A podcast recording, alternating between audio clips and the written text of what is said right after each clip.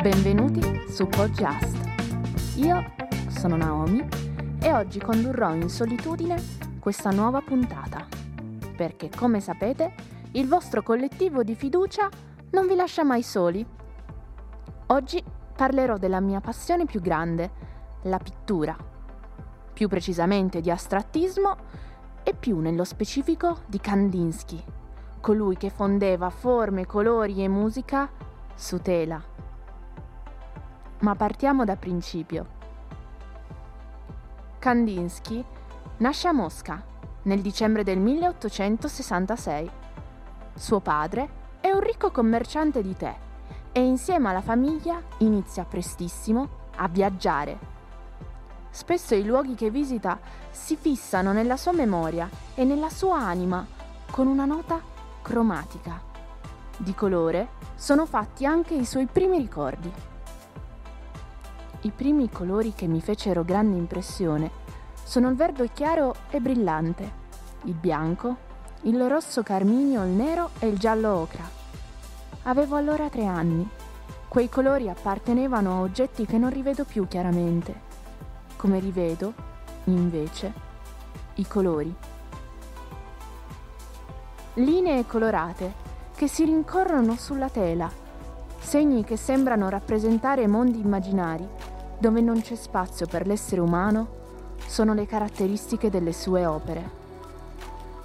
Come diceva Antoine de Saint-Exupéry, l'essenziale è invisibile agli occhi.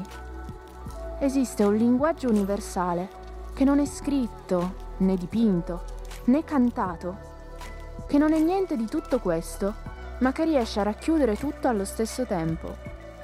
L'essenziale non è ciò che si coglie con gli occhi, ma quello che percepiamo con il cuore. Con primo acquarello astratto, Kandinsky orienta la sua arte verso l'astrazione. Lo stesso artista racconta cosa avvenne una sera. Il sole tramontava. Tornavo, dopo aver disegnato, ed ero tutto immerso nel mio lavoro quando aprendo la porta dello studio vidi davanti a me un quadro indescrivibilmente bello. All'inizio rimasi sbalordito, ma poi mi avvicinai a quel quadro enigmatico, assolutamente incomprensibile nel suo contenuto e fatto esclusivamente di macchie di colore. Finalmente capii. Era un quadro che avevo dipinto io e che era stato appoggiato al cavalletto capovolto. Quel giorno mi fu perfettamente chiaro che l'oggetto non aveva posto, anzi era dannoso ai miei quadri. Secondo Kandinsky, l'opera viene fruita a vari livelli. Il primo è quello fisico e superficiale, grazie alla retina che registra i colori e le forme. A questo segue un livello profondo, dovuto alla vibrazione spirituale con cui il colore raggiunge l'anima. È così che secondo Kandinsky nasce l'astrattismo. Nel 1911 scrisse Lo spirituale nell'arte, un trattato teorico in cui spiegò il significato profondo della sua arte a partire dall'uso dei colori. Per l'artista, infatti, tutti i colori hanno un significato spirituale, come i suoni musicali. Il rosso si può associare al sangue e al dolore o alla fiamma ed è paragonato al suono di una tuba. Il giallo è vita e irrazionalità ed è il suono di una tromba. L'azzurro suggerisce il suono di un flauto e il blu scuro quello di un violoncello. Inoltre, ogni colore ha una sua forma privilegiata e se i due si associano, le emozioni che scaturiscono sono potenziate. Ad esempio, il giallo ha un rapporto con il triangolo, il blu con il cerchio e il rosso con il quadrato. Per Kandinsky, la composizione di un quadro non deve soddisfare il gusto estetico esteriore, piuttosto deve rispondere alle necessità interiori.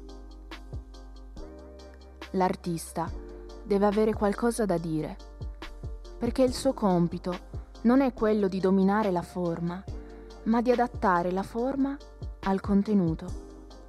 Un processo creativo molto simile a quello dell'improvvisazione musicale, se ci pensiamo. Chiaro che l'armonia dei colori è fondata solo su un principio, l'efficace contatto con l'anima.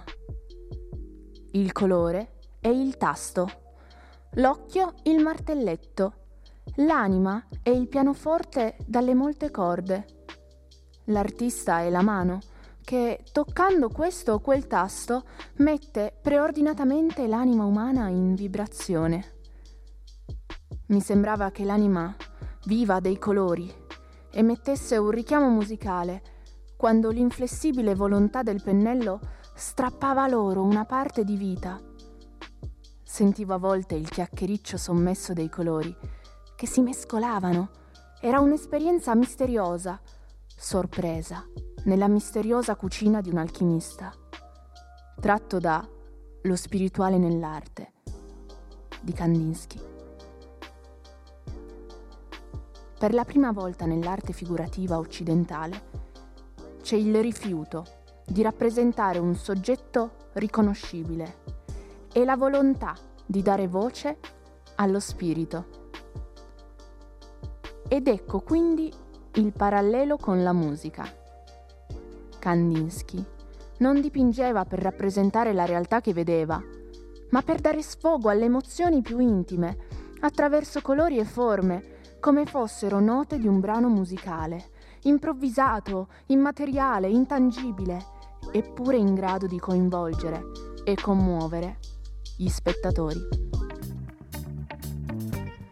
Con queste parole vi saluto e vi aspetto alla prossima puntata Podjust.